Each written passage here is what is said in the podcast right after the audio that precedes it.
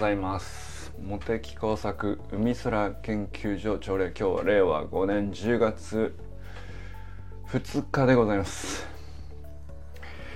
えー、まずね寺石由香さんの体力年齢が20代であるっていうことに驚愕しております。まああの先日なんだっけ週末なのかな？あの国立競技場でなんかあのいろいろ体力測定をみんなでやるフェスティバルみたいなのがあったんですかね。なんかそれにご夫婦で参加されてもうなんかめちゃくちゃいい写真なんですけど。でまあゆかさんはね当然あのご自身の、まあ、もうすぐ還暦っていう年齢よりは若いであろうことは分かりますよ。でまあだから40代とかもうすでにあの過去にも受けられたことあって、あ、おはようございます。過去にもその体力測定で体力年齢は何歳ですよみたいなのをゆかさんやられてて前回は半年前なのか1年前なのかちょっと分かんないですけど前回は40代後半の体力年齢でしたと。まあ、それだけでもすごいですけどね。10歳以上実年齢よりも体力年齢が若いって。これ逆の人もいるわけなんで。10歳以上若いなんていうのはまあさすがですねとしか言いようがないことなんですけど、まあ、なんと今回ねゆかさんが叩き出す点数が、まあ、その点数自体はこれこれが何なのかなってちょっと分かんなかったけどあの体力年齢に直しますと25歳ですとか言ってあの 半分以下じゃねえかというね。すげえよな。もうすぐ還暦の人が体力年齢25歳とてつもない数字っていうかこれはもう世界記録に近いんじゃないですかなんだったら。どうなんですかね。こういうのもあの記録にしたら普通に どうなんだろう。あの自分の実年齢引く体力年齢のポイントでどれぐらいいけるか選手権だったら結構いくんじゃないですか。いやすごいよね。いやちょっとまあそれなりにね、うん、前回40後半でしたと。まあ30代まで行きましたぐらいだったら納得のいくところではありますけどゆかさんずっと頑張ってるんで。20代ですからね。なんていうかいやまあすすごいのはすごいんだけどちょっと呆れたよね。いやおめでとうございます。ですねいや本当に。なんかだからあの還暦を祝うとかって言いますけどうん還暦を迎えるっていうことがあの祝うっていう習慣ってやっぱり60年生ききるって生き延びるだけですごく大変だったからだと思うんですよ。まあ、だからあのよく本当に60年も長きにわたって生き抜いてなんとかねあの60歳になりましたねっていうことがほ多分いやあの全然知らないんですけどまあなんか祝うってそういうことじゃない？なんか例えば七五三とかもさ3歳になるの大変だった時期に生まれてる文化だと思うんだよね。もう子供が3歳になるっていうだけでもうほんとよかったと。もう5歳になったらだからそそういう年齢になるまでにもう病気になったりとかあのまあなんだかんだで本当になかなか生存率がみたいな時代があって、まあ、だから祝うようになってみたいなさっていう話あるじゃん。でまあ確かにそういう時代あってその文化が残ってて、えー、そのそれ自体は全然いいんですけどで60もそういうことだろうなと思うんですよね。そういう時代ってまあ平均年齢とか寿命がねもっと短かった時には60ってとてつもない長さでそこを超えるってすごいねみたいな、まあ、その後なんだ喜寿とか77歳とか88歳とかなんかそういうのあるよね。でまあさすがに今の寿命が長くなったっつったってまさすがに88とか100超えたとかっつったらいやさすがにそれは長長いからすごいですねでいいと思うんですけど60ってもうねなんかあの還暦をお迎えしたんで生き延びてすごいですねっていう年齢じゃもうだんだんなくなってきてるじゃん。いやあのむしろみんなそこは超えるのだがそこをいかに健康的に超えれるかっていうことがね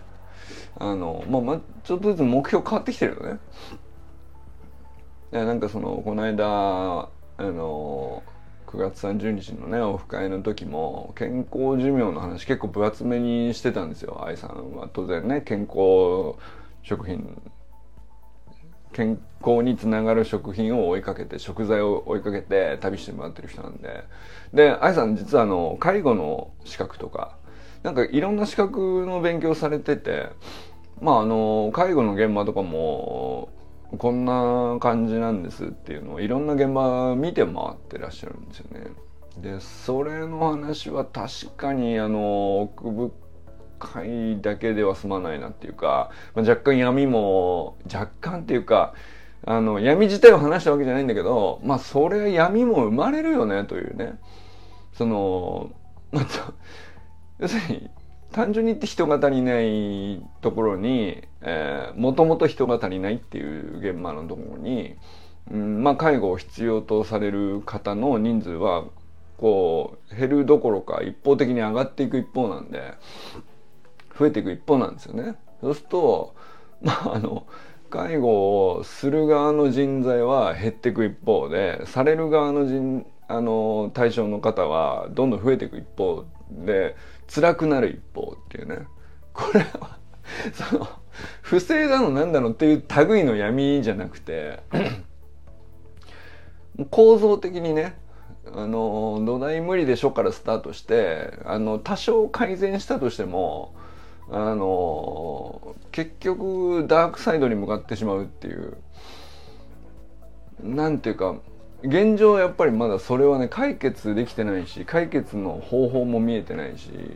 まあすごいなんていうかシビアな問題だなと思ったんですよね。でその話に結構なったんだけどまあだからなんかそういうのもあったんだねだからゆかさんみたいな逆に言うとねゆかさんみたいにその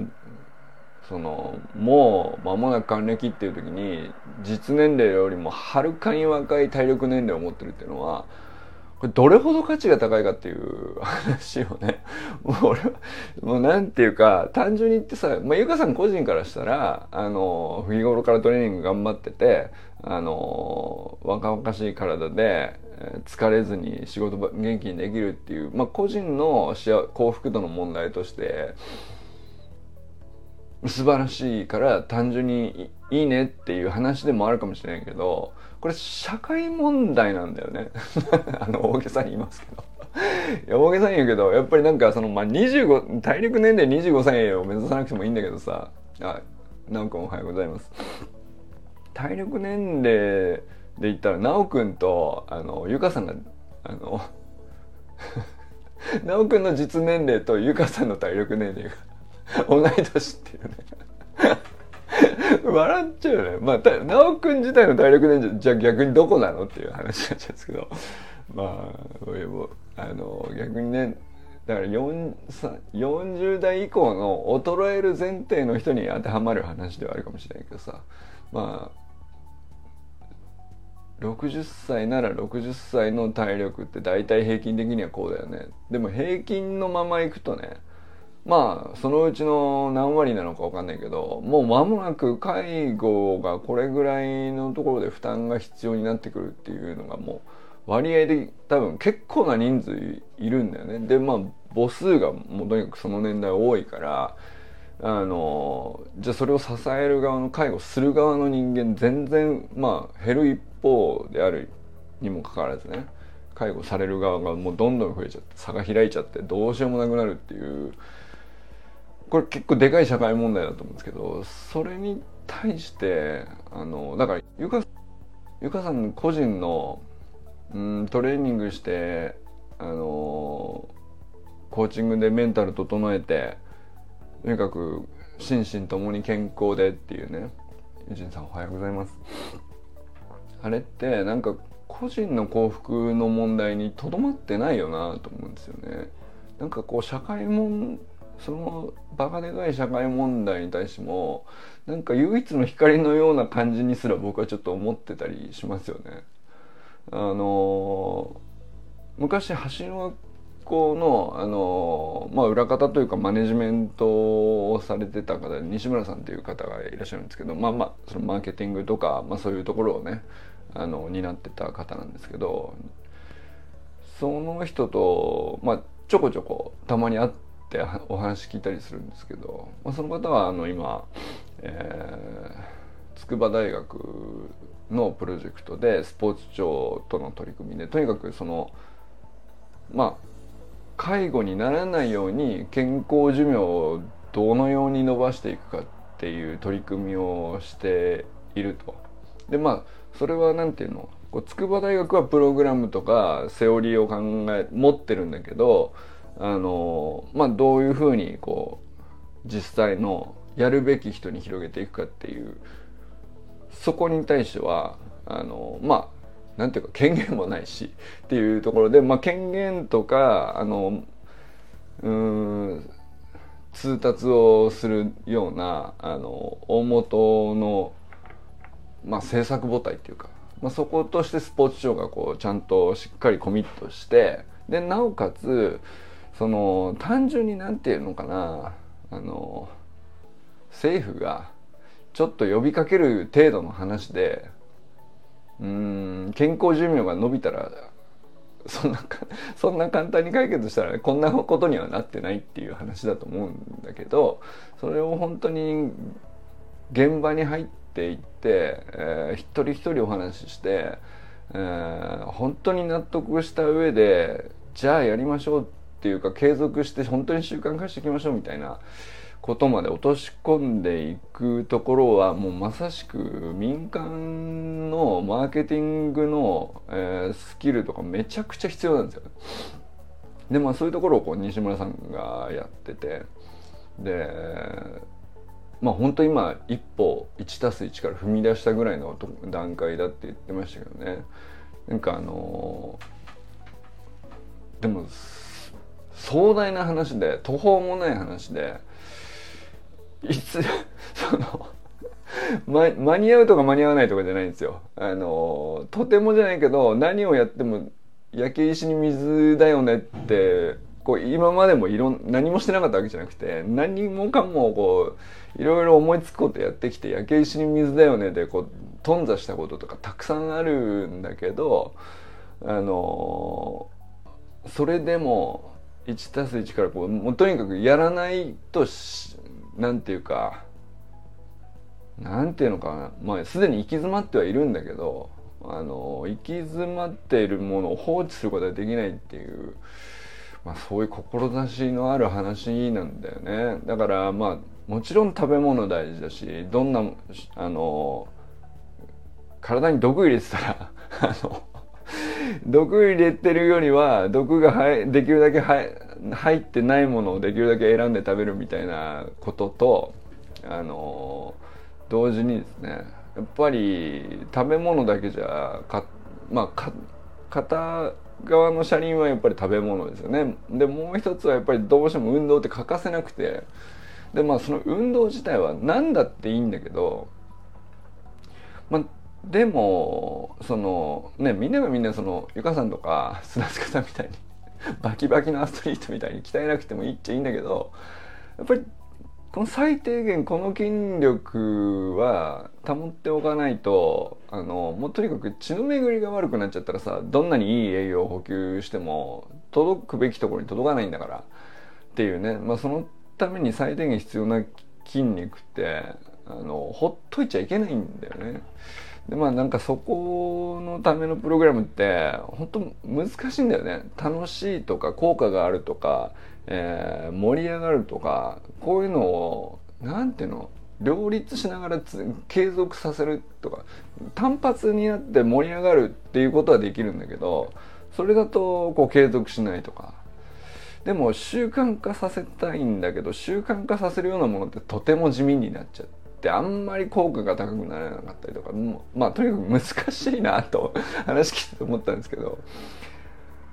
そっちはねなんかあの要するにゆかさんみたいなチャンピオンケースがこうねあの全員そうならなくてもいいんだけど、まあ、ああいう人がこうも理想だよね。なんかああいうふうに還暦を迎えるっていうのを目標にしてまあ少なくとも実年齢に対してマイナス5歳とかマイナス10歳とかそこを半分以上の人がこう目指すっていうねそれが当たり前になるような感じになっていけばあのだいぶその介護される側の人数っていうのはそのも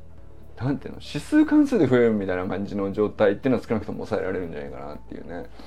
なんかそんな気がしたりしましたね。あのこんな重い話をするつもりじゃなかったんですけど。とりあえずねゆかさんの 体力年齢がえぐいっていう話だけをしようと思ってたんだけど。いやそういえばあの先日もオフ会でそんな話を愛さんとしてたなと思って。はい。えー、まあだからねとりあえずその歯磨きしながらベースポジションっていうところからあの全員がやった方がいい話としてはねそれぐらいのところから習慣化していくのが落としどころかなって思ったりしております。っていうことですね。友人さんぐらいだと思うんだよ。やっぱり全国で。まだ。あまあ僕もね、後から見習ってやってますけど、友人さん、川さんち、えー、僕、えー、他に歯磨きしながらベースポジションを毎日やってる人って、まだね、ちょっと数えるぐらいしかいないよね。でも、あれを50、60、70ってなっても、できていたら大丈夫だと思うんだよね。その、介護を必要とするっていう状況に陥るっていうのは、まあ、あの、割合としてはですよ。うんふんはあるんだと思うんですけど。割合としてはだいぶ減るはずですよね。あれちょっとやってるだけでね。あの、歯磨きいってらっしゃいませ。あの、今日も元気にベースボールしよう。本当そうなんだよね。だからまあ愛さんにも人あのそうあのせっかくその健康な食材っていうのを追い求めていてまあ実際愛さん今ねすごく元気だしエネルギーにあふれてるし健康そのものだと思うんだけど運動はやってないんですよと。まあ確かに運動に匹敵するぐらいあちこち動き回ってるからまあそれで無理してねそのスポーツっていうことをやらなくてもいいとは思うんですけどね。愛さんみたいにこうあちこち動き回っている人はあの立ち仕事もあればあちこち出向いてっていうことをやると、まあ、結構な運動量なんで、まあ、それだけでも運動したということにはなるんだけど、まあ、だからそれって無意識じゃないですか。だからまあ何かのうんなんていうか転換期においてそういうのがなくなった時にあの意図的にこの運動っていうのは健康にとって自分の健康というかあの健康寿命において食事と同じぐらい重要なものであるっていうのをこうこの動きが必要なのであるっていうのを意識してるかどうかで全然話変わってくると思うんだよね。っていうのでまあ愛さんにもねあの1日10秒でいいんで片足立ちやってみてくださいと言っときました 10秒できるようになったら30秒できるようになるんで。で30秒できるようになったら1分できるんです。で1分片足でき立ちができるっていう人は相当中殿筋大殿筋ハムストリングスっていうところはあの少なくとも衰えるっていう状況にはなあのならないと思うんで、まあ、ここの筋肉さえあればねあの歩行速度も確保されますし。そこの筋肉さえあれば血流が弱くなっちゃって血血流が弱いもんだから疲れが溜まりやすくてとか血流が弱いもんだから老廃物排出できなくて毒素が溜まってあそこが痛いだとかここが痛いだとか病気になりやすいだとか免疫が下がるだとか、まあ、そういうことは、まあ、もうなんていうかあの全てに通ずるんですよね。あの全ての病はねあの筋肉に通じるいう感じですかね。砂塚流に言うと まあ本当それぐらいそのなんていうのムキムキになる必要はないんだけどあの自分のこの筋肉が自分のこの健康を最低ラインで保って疲れをむやみに感じずにまあそこそこハッピーに一日過ごせるっていう最低ラインを保つために絶対死守しなきゃいけない防衛ラインがあるんですよね。それはそのいかに健康的な食べ物を食べていたとしてもいかに、えー、睡眠を大事にとっていていかに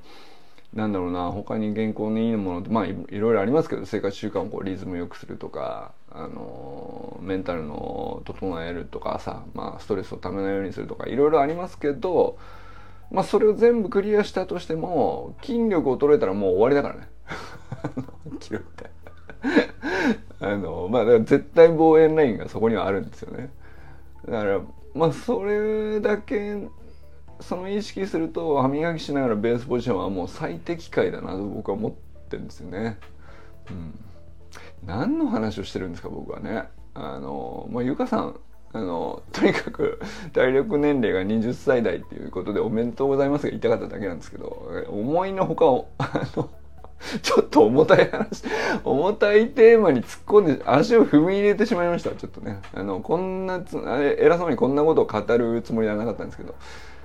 歩行速度と健康って関連性があるんですかね。ああ、よく聞きますよ。でもそういう論文は、あの、実際あるんですよね。あの、歩行速度が、えー、遅い人ほど寿命が短いっていう明確な相関関係がある。で早い人ほどあの寿命が長いっていうね。これは昔から歩くの早いよって言われちゃうなるほど。妻もああ奥様も早いんだ。これはでもねゴルフやってらっしゃるんでそういうだからゴルフが健康にいいっていうのはそういうとこなんだろうなって思いますね。そのなんていうの？いわゆるさこう他の球技と違って俊敏性だとかあのまあ実際にはねあの瞬発的にスイングする時のあの瞬間に使う筋力の使い方とかっていろいろあるっちゃあるんだと思うんですけどあんまりこうスポーツのイメージとして僕はゴルフを昔捉えてなかったんだけど、まあ、あんだけのフィールドをあんだけ歩き回ってあのー、ってなるとね、まあ、実際普通の人より実際こう歩くの速くなっちゃうんだと思うんだよね。うん、そうだね。いや歩くの速いのは俺は結構大事なその速く歩こうとすることが大事なんじゃなくて結果的に歩き回る距離がね歩数数えたりよくするじゃないですか。何万歩歩くといいですよとか、まあ、5,000歩以上歩きましょうとか。あのよく言いますけどあの歩数そのものっていうよりはまあ歩数をクリアしていくことによって結果的に歩くのが速くなって速く歩ける人っていうのは基本的に寿命がこう長くなるっていう相関関係があるよっていう論文が存在してるんですよね。でなんかその話のをこうなんかあのその話をこう逆算して持ってったらまあ最低でも歩くっていう行為を日常的にやってない人は絶対速くなることがないんでそのっていうことなんじゃないかなとちょっと思ったりしますけどね、うん、どうなんでしょうね。うん、だから単発でこういうのとこういうのの相関関係があるような、うん、論文は存在してそういう研究はあるんですけど、うん、よく巷で言われている何歩以上歩くといいですよとかあのこういうふうにしましょうとかえー、なんかいろんなね呼びかけだとかああいうのがどういう背景で何をも何の根拠をもとに呼びかけられ始めたのかみたいなのもちょっと面白いとこかもしれないですね。はい、えー、ということで川明宏さんおはようございます。安倍由紀香さんおはようございます。小山愛さんおはようございます。佐藤直君おはようございます。山田友人さんおはようございます。友人さん歩くの早そうっすよね。いやだからなんかその早歩き同士でゴル一緒にゴルフのフィールド回ってでなおかつ早く歩いてるんだけど本人たちとしてはこうね気持ちゆっくりした感じでこう長い時間過ごしてゴルフしながら。でまあなんかその盛り上がる時もあればたわいもないこうやり取りするだけの時もあればっていうその時間の過ごし方がゴルフってやっぱりすごい理想的なんでしょうね。だからなんかその政治家の方がさあのよく出かけるとかっていうのもいやなんか最近はちょっとわかる気がするんですよねなんでゴルフ行っちゃうんだかなって思ってたんだけどいや確かにあの首脳各国全てなんかいろんなしごらみとさあのなんだかんだでこうガチバチバチにこう背負いまくってる人たちがで首脳同士みたいな話になるともう下手なことをあのみんながし見てる眼前でなかなか喋れないよねっていう。でも本当はどう思ってんのが結局は知りたいから首脳同士で会ってるのにこれ意味あんのかなみたいな会議になっちゃうんだと思うんだよね。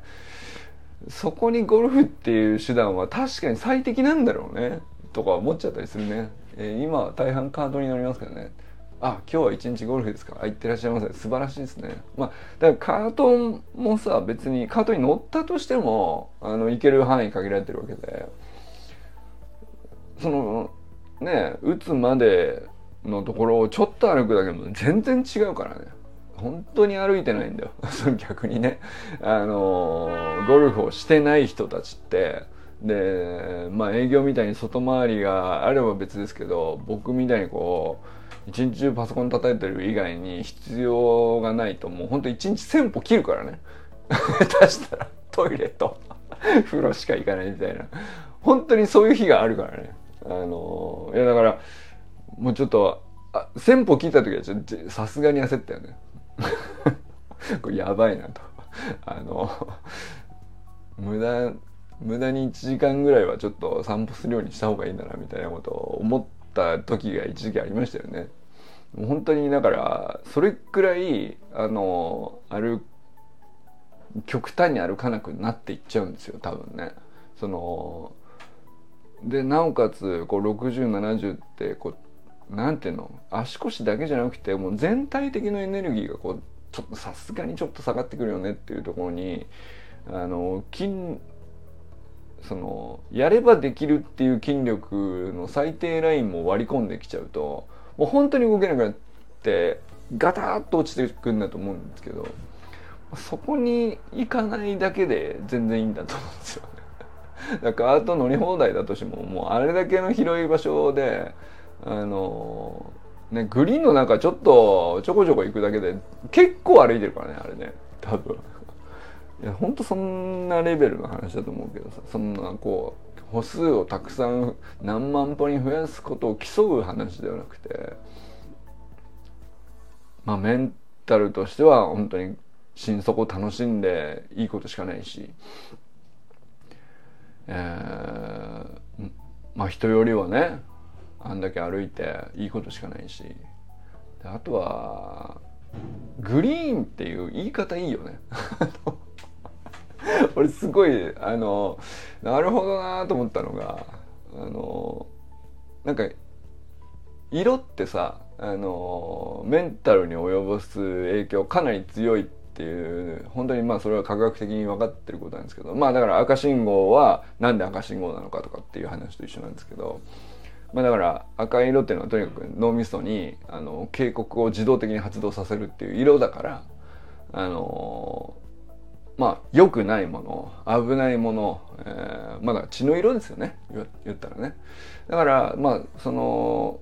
まあポジティブにいくとエネルギーをこう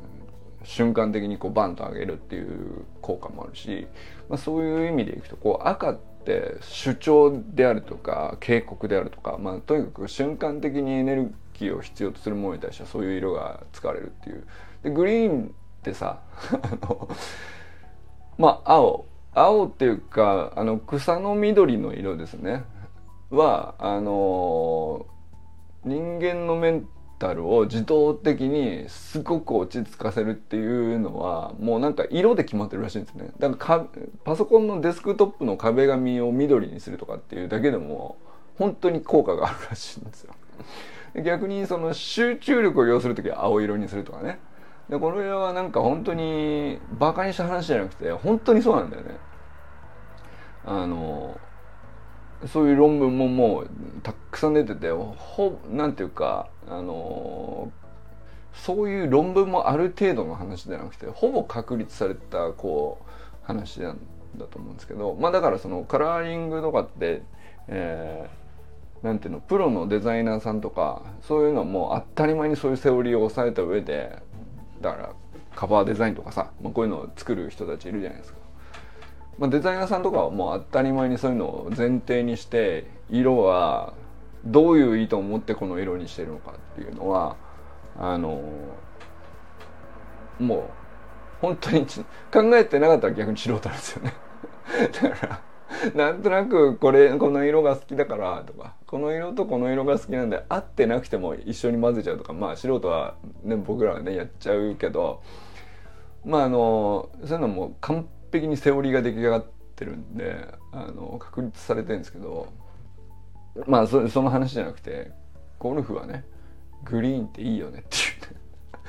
健康にいいことしか行われてないなと思いますよね。なんかあのあまりやりすぎるとゴルフはちょっとここ痛めるよねとかあんまり聞かないしね。うん。その野球はちょっと投げ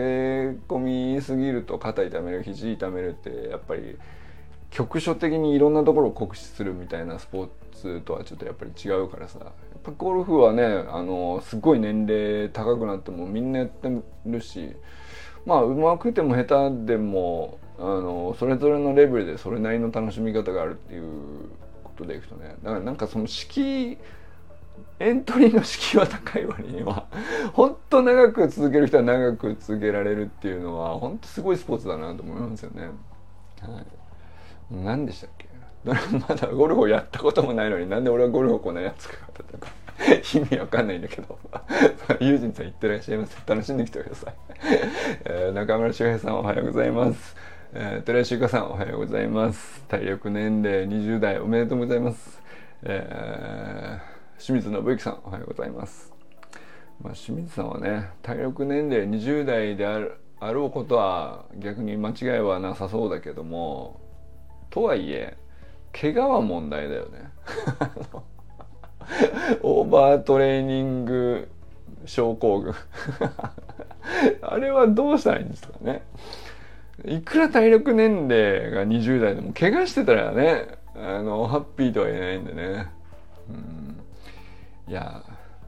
それはそれでねなんかちょっとゆきかさんのコーチングを受けながらなんとか研究テーマとしてですねあの解決に向けてほしいですね。はい、えー、山本健太さんおはようございます。森本あかねさん善くんかんくんおはようございます。なぜか森忠さんおはようございます。ということで今日は皆様どうなったと笑いますでしょうか？今日も良き一日をお過ごしください。友人さんありがとうございます。じゃあね初期費用だよね。そうゴルフのハードルはさ初期費用なんだよ。ただあのー、初期費用同じ10万かかるっつってもあの10年間やるって考えたら年間1万だけどね。その23年しかやらないかもしれないじゃないみたいなこと多分どっかでそういうふうにハードルを持っちゃうんだと思う。そんな長い期間をやり続けられるこう未来をじ未来までこう自分をさこう確約できるっていうそういう脳みそがないんだと思うんだよね。でも長期コストは安いんだと思うんだよね。一回買っちゃったらね。ずっと長く死ぬまでできるわけだから。だったら。死ぬまでできるぐらいの勢いだよね。あのまあマスターズ陸上でねあの80歳の人も走ってるとかさそういうのにも勇気もらうけどいやなんだったらそのあんなに無理しなくてもよくないっていう その思っちゃったりするけどね。それゴルフぐらいがいいよねやっぱりね、うん、はい、ありがとうございます。いってらっしゃいませ。えー、ということで、えー、今日も良き一日をお過ごしください。じゃあね